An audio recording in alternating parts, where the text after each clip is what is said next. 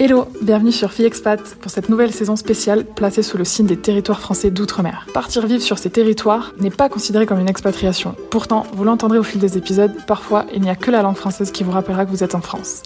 Le choc culturel peut être très important. C'est pourquoi Kelly a décidé de tendre son micro à ces femmes qui ont sauté le pas pour s'installer dans ces paysages de cartes postales, parfois à l'autre bout du monde. Dans cette saison spéciale, elle fait le tour avec ses invités des questions pratiques pour une expatriation dans les territoires d'outre-mer. Elle revient sur les points communs et les différences entre la métropole et les territoires, afin de vous préparer au mieux si vous envisagez le départ dans ces territoires idylliques. Accrochez vos ceintures, départ imminent. Bonjour à toutes et à tous, ravi de vous retrouver pour ce troisième épisode de cette saison 4 spéciale Territoire d'outre-mer. Donc aujourd'hui, je reçois une amie à moi, Laura, qui va nous parler de la Guadeloupe. Salut Laura Salut Kelly donc bon, je vais pas te demander comment tu vas parce qu'on vient de passer euh, trois quarts d'heure à papoter ensemble. Mais euh, est-ce que tu peux dire à ceux qui nous écoutent et qui ne connaissent pas, euh, quelle est un peu, enfin, quelle est ton histoire et qu'est-ce qui t'a ramené en Guadeloupe? Alors, mon histoire. Euh, alors moi, je suis euh, d'origine euh, de, de, région parisienne. J'ai toujours du mal à dire d'où je viens parce que j'ai pas mal déménagé. Ma mère avait la bougeotte, alors on a fait pas mal, en grande majorité Paris et l'ouest de la France. Qu'est-ce que j'ai fait? Alors déjà, bah, j'ai 39 ans. J'ai fait une école de commerce, spécialisation entrepreneuriat. Et puis euh, voilà, j'ai toujours euh, souhaité avoir euh, l'idée, l'idée du projet, enfin d'un projet qui viendrait, mais bon, ça venait pas. Donc suite à mes études, j'ai d'abord été commerciale, puis j'ai travaillé plusieurs années dans la grande distribution en tant que manager. Et puis un jour, je me suis rendu compte que ça me correspondait pas vraiment, et j'ai souhaité changer. Donc, euh, première reconversion professionnelle. Euh, J'étais toujours euh, en métropole à ce moment-là. J'ai testé euh, différentes choses, notamment la restauration. Et puis, euh, je voyageais pas mal dans cette période-là. J'avais besoin d'aller prendre l'air, d'aller voir ailleurs. Et suite à plusieurs voyages aux Antilles, en fait, je sentais que c'était vraiment là que je voulais aller et que j'avais quelque chose à y vivre. Je savais pas trop quoi, mais je me sentais bien. Et, et, pourtant, j'ai fait d'autres voyages ailleurs, hein, pas que les Antilles. Et, euh, et à vrai dire, j'ai eu une certaine hésitation entre la Martinique et la Guadeloupe. Mon cœur balançait et j'ai choisi la Guadeloupe euh, à quelque chose près. Hein, ça aurait pu être la, la Martinique, mais euh, j'étais attirée par ce côté euh, archipel, euh, toutes ces petites îles autour, et je sentais que j'avais plus de choses à faire ici. Et j'ai pas été déçue parce que voilà, j'ai pris mon billet en me disant euh, allez peut-être que dans deux mois, six mois, euh, je repars et finalement bah, ça va bientôt faire dix ans. Mm-hmm. Suis vraiment très bien et, euh, et, voilà donc je me suis cherchée un peu ici. Tout d'abord euh, comme je savais pas trop quoi faire mais j'avais besoin de me rendre utile, euh, j'étais investie dans, dans la protection de l'environnement parce que c'était un sujet qui, qui, me tenait à cœur et c'est grâce à ça que ma seconde, on va dire, enfin seconde, ma reconversion est arrivée parce que j'ai passé le concours euh, pour être institutrice, euh, enfin professeur des écoles, pardon, ici. J'ai enseigné pendant six ans et puis bah pareil. Euh, je sais pas si c'est notre génération qui veut ça, mais tout le système me convenait pas bien en fait. Euh, L'éducation nationale, je trouvais ça très lourd, même si j'adorais le rapport avec les enfants. Et donc nouvelle reconversion, j'ai quitté l'éducation nationale euh, il y a maintenant un an et je suis en plein projet de création d'entreprise mmh. en Guadeloupe. Du coup, Laura et moi, on s'est rencontrés euh, à l'incubateur Les Premières, puisque moi, j'ai tenté également une petite aventure euh, entrepreneuriale en Guadeloupe. Malheureusement, on n'a pas pu faire cette euh, interview en face à face parce que l'île est constamment en confinement. moi, j'ai pris mes clics et mes likes et je suis partie. Mais euh, j'ai été très touchée par son projet et c'est pour ça que quand on m'en a parlé, je me suis dit, il est obligé, il faut que je t'interroge pour cette euh, saison 4. Mais du coup, avant d'en revenir à, à ton projet, on va parler un petit peu de la Guadeloupe. Donc, bon, je connais du coup pour y avoir vécu quelques mois. Euh, Est-ce que tu peux dire à nos auditeurs auditeurs euh, la durée du vol depuis Paris pour aller en Guadeloupe? Environ euh, 8 heures, 8 heures, 8 heures et demie, ça dépend un petit peu du vent et du sens, si on part ou si on vient. C'est ça, mais du coup, ce qui est intéressant, c'est qu'il y a des vols directs tous les jours. Il y a plusieurs oui. compagnies d'ailleurs. Euh, donc ça, c'est quand même super intéressant. Je vais te poser la question, même si je connais la réponse. Est-ce que tu peux dire à ceux qui nous écoutent, euh, au niveau des températures, des saisons, etc., c'est que tu as très chaud en ce moment Comment ça oui. se passe C'est la période chaude. En fait, donc on a deux saisons euh, qu'on appelle carême et hivernage. Alors, faut pas se tromper, ça n'a rien à voir avec l'hiver. C'est qu'en fait, le carême, c'est la saison plutôt sèche et c'est une saison très agréable où on a des alizés qui s'installent et, euh, et c'est top. Donc là, ça s'étale à peu près de décembre à, mai environ. Et de juin à, novembre, là, c'est l'hivernage. Et en fait, ça correspond à la saison plus humide, la saison des pluies. Et du coup, il y fait beaucoup plus chaud. Enfin, le ressenti, il est, il est, il est assez lourd. Et euh, c'est la saison justement où la saison cyclonique en fait, on n'est mhm. plus on est plus protégé. Puis il y avoir des pannes d'alizés où là, les alizés c'est un vent mhm. où on a très chaud. Donc c'est un petit peu dur. Mais bon, en moyenne, euh, il fait entre 27 et 30 degrés toute l'année. Ouais, le soleil se lève très tôt, mais il se couche aussi très tôt. Et donc du coup, il fait tout le temps nuit à 18h30. Est-ce que c'est quelque chose qui est, que tu as réussi à t'habituer facilement ou c'est quelque chose qui te dérange un petit peu? Alors euh, au début, quand je suis arrivée, en effet, euh, euh, ce qui me manquait un peu, c'était les soirées d'été où, parce que pour moi, j'associais l'été, il fait chaud, on se couche tard, il fait nuit avant 10h30 et, et, du coup, ça fait, c'est un peu déstabilisant qu'il fasse, qu'il fasse nuit très tôt. Et puis, bah, petit à petit, les années passant, on s'y fait bien. Et surtout, moi, j'ai adopté un rythme où je me lève très tôt. Euh, il fait moins chaud, je me sens hyper efficace le matin. Et puis le soir, bah oui, je traîne un peu moins, même si euh, j'aime bien sortir quand même. Donc, euh, des fois, un peu plus tard. Mais dans l'organisation quotidienne, ouais, c'est plutôt se lever tôt le matin, bien profiter. Tout ouvre tôt ici, donc on s'y fait. Bah, ça tombe bien que tu parles d'ouverture, de, parce que j'allais justement te poser tout ce qui concerne Pôle emploi, la CAF, etc. effectivement, ils ouvrent super tôt. Oui, alors je suis pas familière d'aller dans tous ces dans, mm. tous, dans toutes ces administrations. Euh, surtout que, merci Covid, je ne sais pas si on peut dire ça, mais euh, maintenant beaucoup de choses quand même se font euh, par téléphone ou Internet.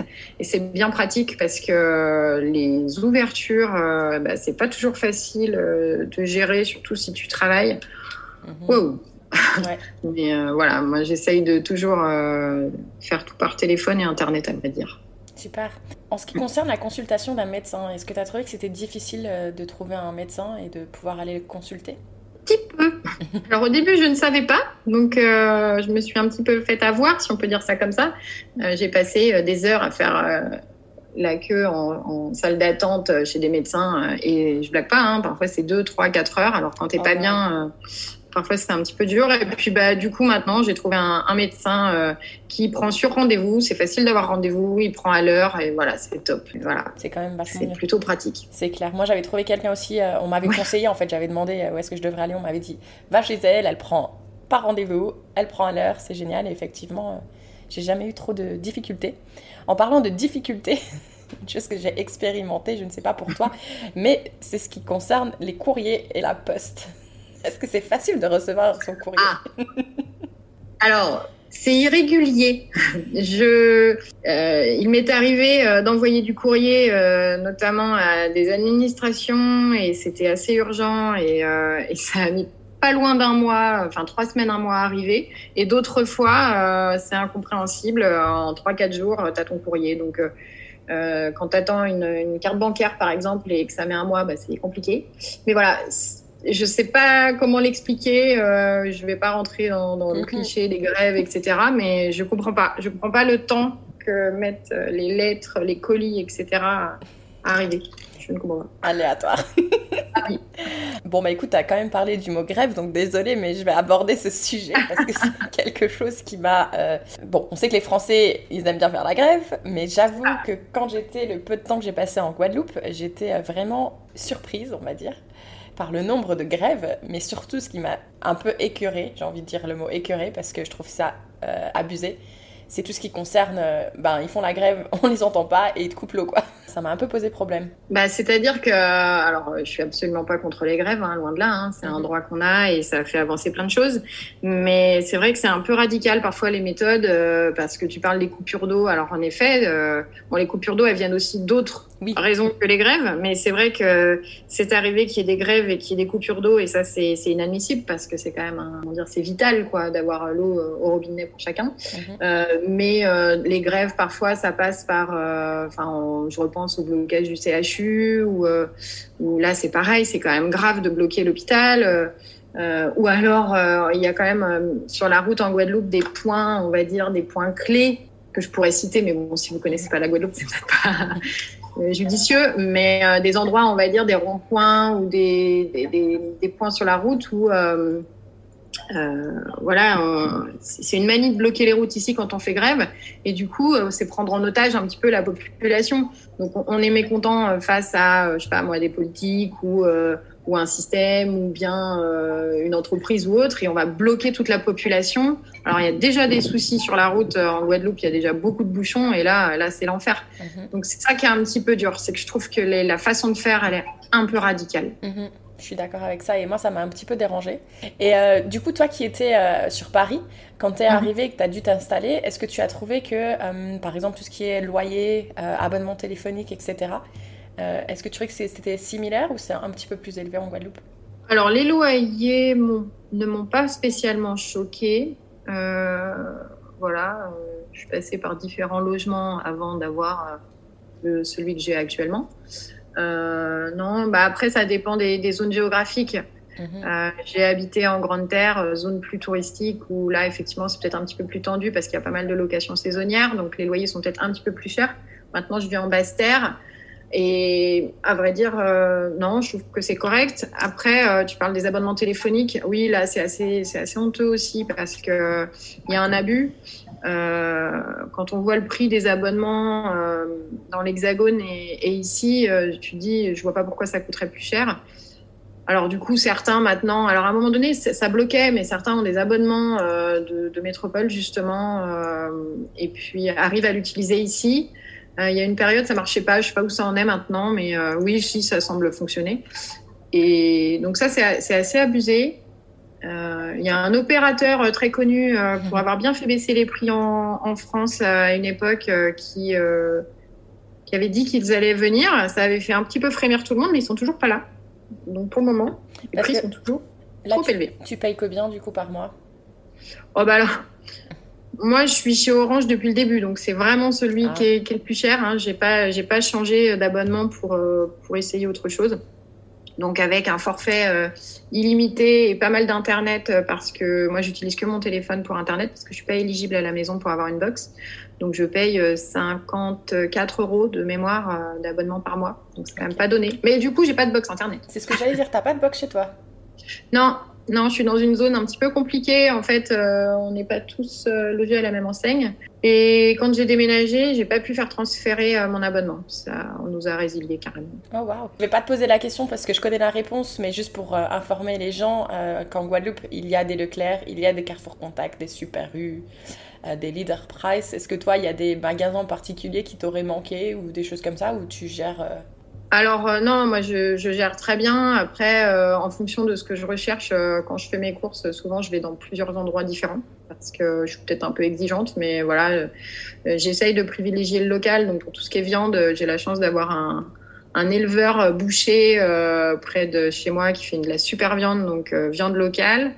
je vais chez un primeur que j'aime beaucoup aussi parce que voilà, je connais la provenance de, ces fruits et légumes. Et après, bah, pour le reste, euh, oui, bon, bah, on oscille entre Super U et puis il y a de plus en plus aussi de magasins bio, des, chaînes ou des indépendants qui se sont installés. Et moi, j'y trouve, euh, j'y trouve mon, bonheur, ça va. On va dire que oui, quand je suis arrivée euh, venant de l'enseigne Auchan, il n'y a pas d'Auchan ici, je vous le dis. J'étais un peu perdue. Mais bon, on s'y fait. cool. et les insectes, est-ce que tu t'y es fait rapidement? Aïe. bah, c'est pas mes grands copains, mais aimant la nature et la respectant, euh, je prends sur moi. Et c'est vrai qu'on rencontre des insectes un petit peu plus gros que, euh, que d'habitude. Alors, il y a très peu d'araignées. Ça, déjà, c'est une chose. Mhm. On en voit très, très peu. C'est très rare. Euh, et sinon, oui, bah, le cafard est partout, hein, et c'est pas une histoire de propreté. Donc, ces espèces de grosses blattes, ouh, je les tolère à l'extérieur. Quand ils sont à l'intérieur, euh, je leur demande de sortir vite ou sinon elles, ne durent pas longtemps. Et sinon, bah, le seul insecte qui, euh, dont on parle en Guadeloupe parce qu'effectivement il fait un peu mal quand il pique, c'est le scolopendre. Mm la scolopendre, pardon. Euh, voilà. Et bon, il y a pas mal de, gens qui ont un petit peu peur de faire des réactions allergiques parce que ça peut être un petit peu violent, mais de la même manière que les, les guêpes ou des abeilles. Ouais, moi, c'est celui qui me faisait un peu plus flipper aussi. Et tu vois, je ne savais pas que c'était la scolopendre. Je pensais que c'était le scolopendre. Mais on dit toujours le scolo. Ah, j'ai bien scolo. Ouais, c'est ça. Bon, bah écoute, on aura appris une bonne chose. Ton repas local préféré? Je suis une gourmande. Je vais... ça va être dur pour moi de, de te dire, euh, de te répondre à ça. Euh, je... J'aime tellement de choses et j'aime la nourriture de partout. Et ça, c'est, on est plutôt, euh, plutôt chanceux ici. Enfin, je veux dire, on trouve un petit peu euh, tout, tout, type de nourriture. Après, allez, si je dois citer un truc, euh, j'adore les beignets de balaou. Je traverse la Basse-Terre pour, pour manger des beignets de balaou. Mais sinon, non, mais ouais, non, on est gâtés ici. si on aime le poisson, les légumes.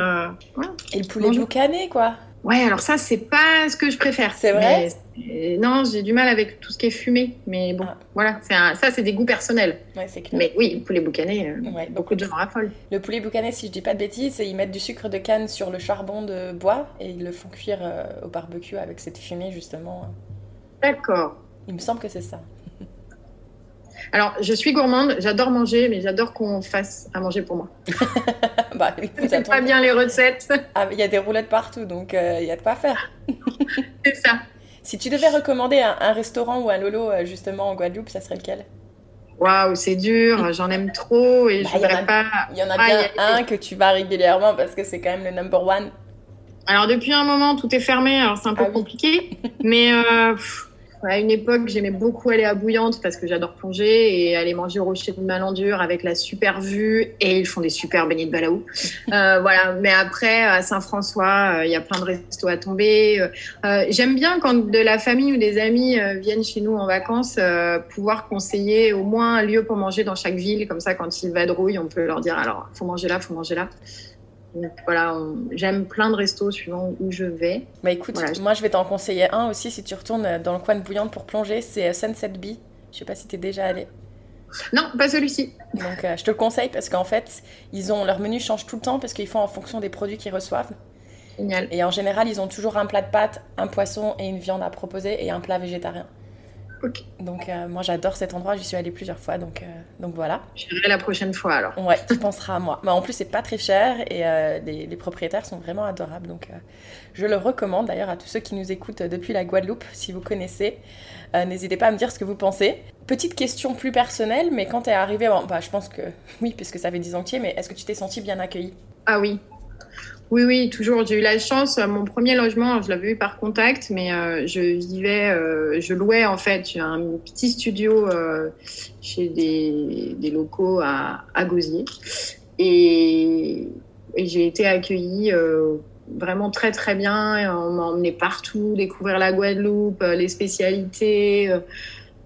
Pour ça, j'ai jamais eu de soucis et je pense que ça, c'est une histoire d'état d'esprit. Euh, on, entend que euh, lorsqu'on va dans tel ou tel endroit, on a été mal accueilli, euh, les gens étaient froids. Bah, je pense que c'est aussi l'attitude qu'on a en arrivant.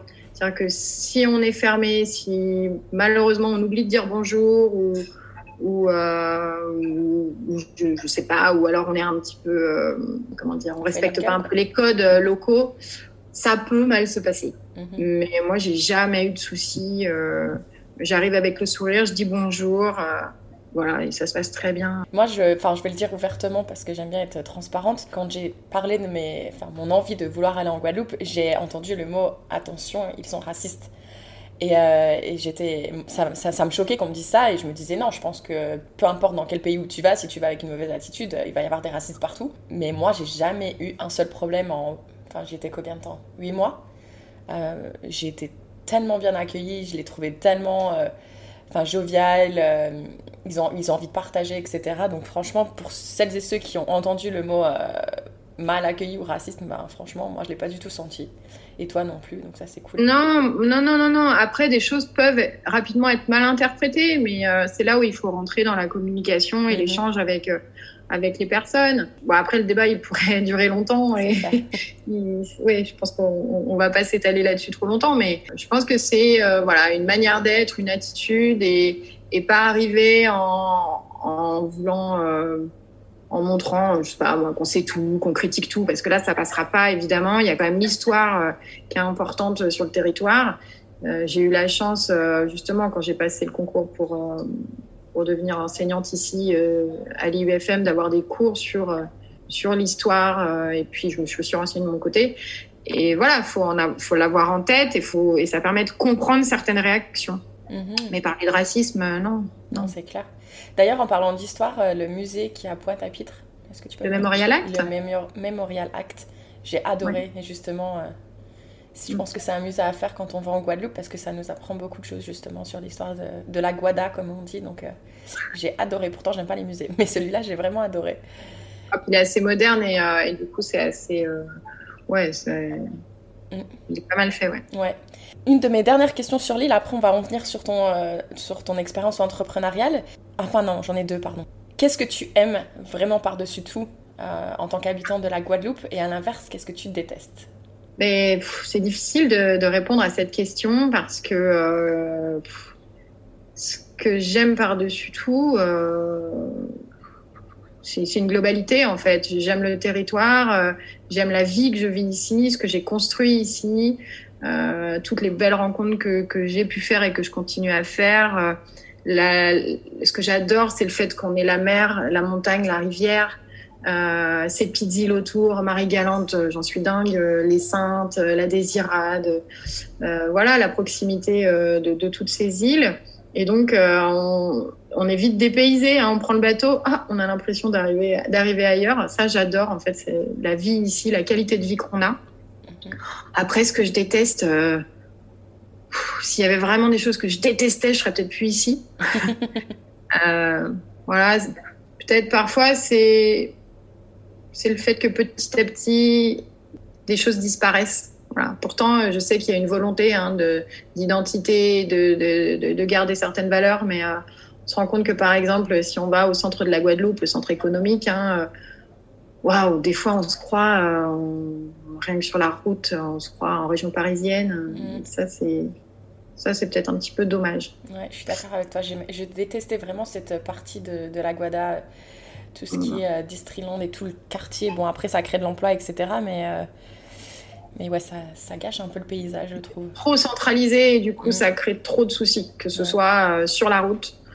et du coup, c'est des, des, des, zones stressantes, je trouve en Guadeloupe et c'est dommage que ce soit pas un petit peu plus étalé. Bon, après, c'est pour des raisons pratiques et logistiques certainement. Ouais, c'est clair.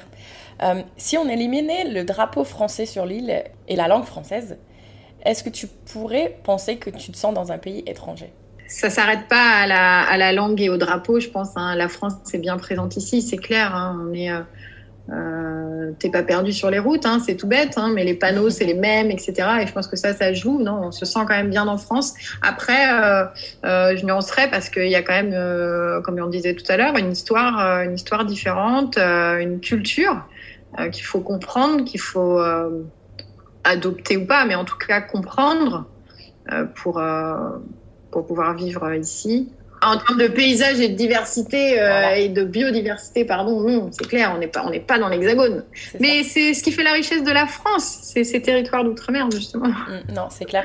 Moi, en fait, la question, la raison pour laquelle je pose cette question, c'est parce que euh, mon podcast Fille Expat, normalement, c'est des femmes expatriées, donc on dit oui, mais t'es en territoire français, donc t'es pas expatriée. Ah et ma réponse à ça, c'est ben, écoute, si tu viens, moi, j'ai grandi en Moselle et j'arrive en Guadeloupe, euh, j'ai les mêmes ressentis qu'une expatriation. Parce que même, euh, rien que comme on en parlait tout à l'heure, enfin, euh, trouver un docteur, etc., le mode de vie qui change, etc., tu, tu vis les mêmes choses qu'une expatriation. La seule différence, c'est que effectivement, au moins, t'as pas le problème de la langue, t'as pas cette barrière. Et du coup, au niveau paperasse, c'est moins compliqué. Mais pour moi, ça reste une sorte d'expatriation. Ah, mais oui, puis en termes, comme on parlait tout à l'heure, à la fois des horaires, à la fois euh, du climat, euh, de la, des paysages. Euh, oui, non, c'est sûr que si tu viens de Moselle, ça dépayse, évidemment. même même d'ailleurs, hein, mais. en effet, oui. Top. Donc voilà, donc ça c'était pour mes petites questions qui concernent la Guadeloupe. Avant qu'on fasse, je garde la petite session rapide pour la fin. maintenant, est-ce que tu veux bien nous parler de ton projet? Oui, alors ce fameux projet. Ce projet est né euh, forcément de ce que je disais tout à l'heure, de ce dont j'ai parlé tout à l'heure, euh, de, de mon intérêt pour, euh, pour l'environnement, pour, pour l'écologie, entre autres. Et donc voilà, donc je suis en train de créer une, de développer en fait une filière de réemploi des contenants en verre sur le territoire guadeloupéen. Donc en gros, c'est un petit peu pour relancer la consigne, la consigne des bouteilles et des bocaux en verre. Comme on a connu il y a longtemps, hein, que ce soit ici ou, ou ailleurs en métropole ou, dans d'autres pays qui n'ont pas arrêté d'ailleurs. Et donc, euh, l'idée, c'est de pouvoir euh, collecter, parce qu'aujourd'hui, il n'y a rien qui est mis en place. Donc, c'est organiser la collecte de ces bouteilles et bocaux, les laver dans une unité de lavage que je suis en train de mettre en place, et ensuite euh, les reproposer, les revendre aux producteurs euh, locaux euh, afin de les réemployer et non pas les recycler. Petite nuance entre le recyclage et le réemploi. Le recyclage, on prend le matériau, enfin du moins par exemple la bouteille en verre, on la broie et ensuite on en fait, alors s'il y a une verrerie, soit on en refait du verre, en l'occurrence on n'en a pas sur le territoire, on le broie et on en fait soit du béton, des sous-couches routières. Donc aujourd'hui c'est euh, usage exclusivement pour le BTP. Et donc là, le réemploi c'est différent. Le réemploi c'est on nettoie la bouteille, on la réutilise pour la même utilisation en fait euh, qu'elle avait à l'origine. Et donc, euh, évidemment, euh, il y a du verre qui continuera à partir pour le recyclage. Hein. Je ne vais pas complètement cannibaliser le marché, puisque, par exemple, on ne produit pas de vin ici, donc que ce soit les bouteilles de vin, de champagne, euh, ou tout ce qui, tous les formats qu'on n'utilise pas sur le territoire pourront partir au recyclage. Mais par contre, les bouteilles, par exemple, de rhum, de bière, de punch, de sirop, de miel, mais aussi tous les pots de confiture, etc., utiliser localement, pouvoir les collecter, parce que ça représente un, un gisement non négligeable, et, euh, et plutôt que d'en réimporter systématiquement, euh, pouvoir, euh, pouvoir le réemployer localement et Mhm. proposer aux producteurs. Moins cher que le neuf, évidemment, parce que ça reste le nerf de la guerre. Ouais, c'est clair. Non, mais c'est un, Voilà. un projet excellent. Euh, mais d'ailleurs, tu as été un petit peu ralenti, je dirais, par euh, la situation Covid. Pas vraiment. Non Euh, pas vraiment. J'ai juste euh, pris le temps, effectivement, de, de bien faire les choses euh, et de bien ficeler le projet, et notamment le modèle économique, parce que c'est c'est un, c'est une activité euh, qui, bah, qui, bah, qui sera rentable, évidemment, c'est le but, mais, mais il fallait bien, bien cadrer les choses. Après, peut-être qu'effectivement, j'ai eu des petites périodes euh, moralement un peu compliquées comme nous tous. Euh, et puis, euh, des fois, certaines démarches administratives ont pris euh, un petit peu plus de temps parce que Covid, télétravail, vacances. bon, voilà. Mais en soi, cette activité, Covid ou pas, elle, pourra, elle peut être mise en place et, et ça, c'est euh, ça, c'est plutôt chouette. Et je pense que ça a un réel intérêt pour un territoire et notamment insulaire. C'est, ce sont des projets euh, qui, qui voient le jour et, euh, et, certains qui sont déjà très aboutis en- dans l'Hexagone. Et ça marche à partir du moment où, euh, où c'est mis en place localement sur un territoire restreint. Et donc nous, sur une île, ça a vraiment tout son sens Mhm. surtout quand on connaît le, coût du transport euh, pour faire venir euh, ce type de, matériaux et le coût financier et, l'impact carbone aussi que ça représente. Quoi. Ouais, carrément. Non, c'est vraiment. Est-ce que tu as pu, euh, est-ce que tu as eu l'opportunité de pouvoir faire un échange d'informations avec des personnes qui ont lancé ce genre de projet en métropole ou tu fais un peu. Oui, complètement. Ouais. Parce que euh, très rapidement, au cours de mes recherches, quand l'idée a commencé à germer dans ma tête, euh, j'ai fait, euh, euh, enfin, j'ai découvert le réseau Consigne, qui est un, un réseau qui, qui regroupe la, quasiment tous les porteurs de projets comme moi sur le thème de la consigne du verre pour réemploi et pas pour recyclage. Donc, euh, donc c'est génial parce qu'en fait, le but vraiment de ce réseau, c'est que tout le monde, euh, tout le monde avance. C'est de l'échange d'informations, des retours d'expérience. On se partage euh, énormément de choses. Alors après, avec les particularités locales, parce qu'il y a des territoires où, par exemple, ils vont fabriquer euh, plus de cidre, d'autres plus de vin. Ici, c'est le rhum, et euh, bah, aucun autre territoire n'a encore travaillé sur le réemploi des bouteilles de rhum. Euh, voilà, d'autres ça va être la bière. Donc euh, c'est très intéressant et moi ça m'apporte énormément en, en termes de connaissances et puis euh, c'est un, un appui un appui réel euh, même en échange par exemple acheter des machines d'occasion entre nous, euh, faire des achats groupés quand on a besoin de certains matériaux et avoir des prix. C'est vraiment top. Ah, génial. Et est-ce que tu dirais que euh, l'Europe euh, ou la France, est-ce qu'ils aident justement euh, les porteurs de projets en termes d'investissement? Parce que c'est un projet qui touche l'environnement? Oui, et en fait, ça, fait partie des, priorités au niveau national. Il faut savoir que la France souhaite relancer la consigne, mais pas seulement du verre. du plastique et des canettes aluminium également. Donc il y a il y a eu un appel par rapport à ça. La Guadeloupe, en fait, s'est positionnée. Alors, j'avais eu le projet avant, mais disons que euh, j'ai pris ça en cours et c'était plutôt intéressant. La Guadeloupe s'est positionnée pour être pilote pour le retour à la consigne, justement, euh, normalement d'ici 2023 sur le territoire national.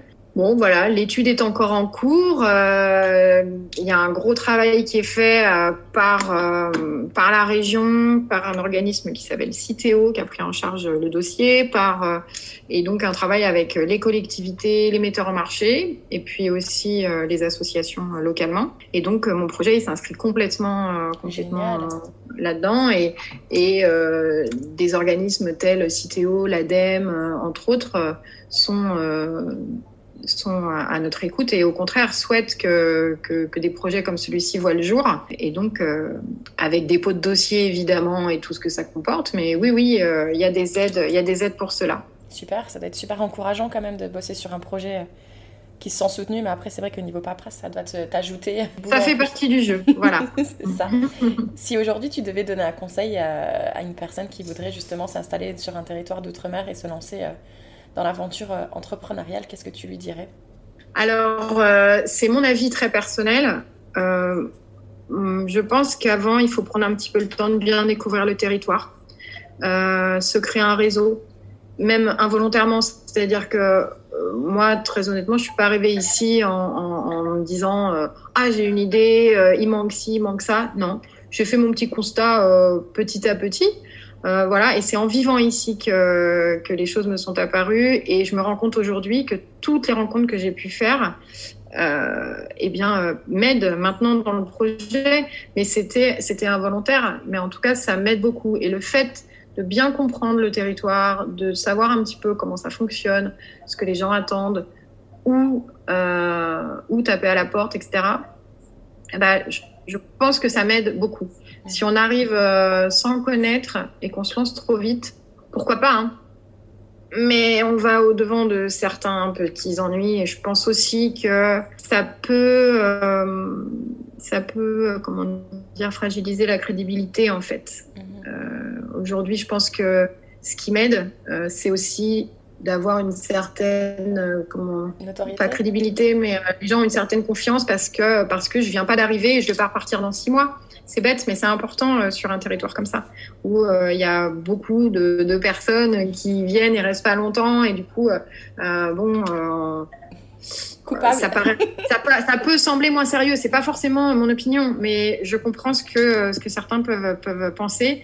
Et du coup, le fait que ça fasse bientôt dix ans que je sois ici, installée, comme je disais, j'étais enseignante, euh, j'ai acheté une maison, euh, voilà, tout ça, je pense que ça fait partie euh, des choses qui m'aident à mettre en place mon projet aujourd'hui. Super.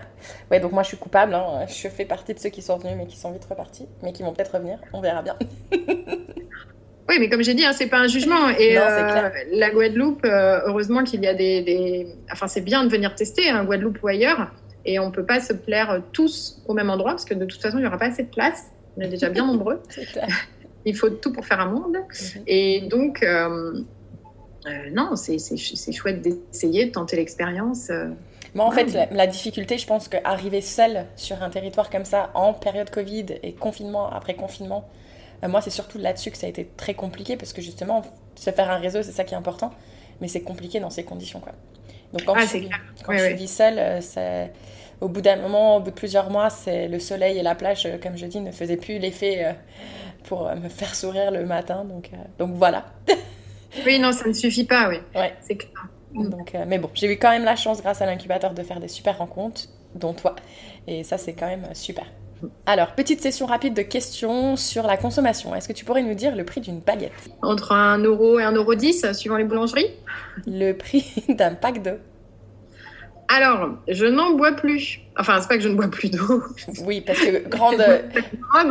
Mais euh, en fait, c'est que euh, on a investi dans, depuis bientôt deux ans euh, dans un super filtre à eau pour voilà pour pour justement pour plusieurs raisons hein. et notamment purifier l'eau et, et, puis pallier aux coupures d'eau etc et donc, euh, mais bon, je sais quand même qu'un pack d'eau, ça coûte environ dans les allez, 3,50 quand c'est de l'eau locale.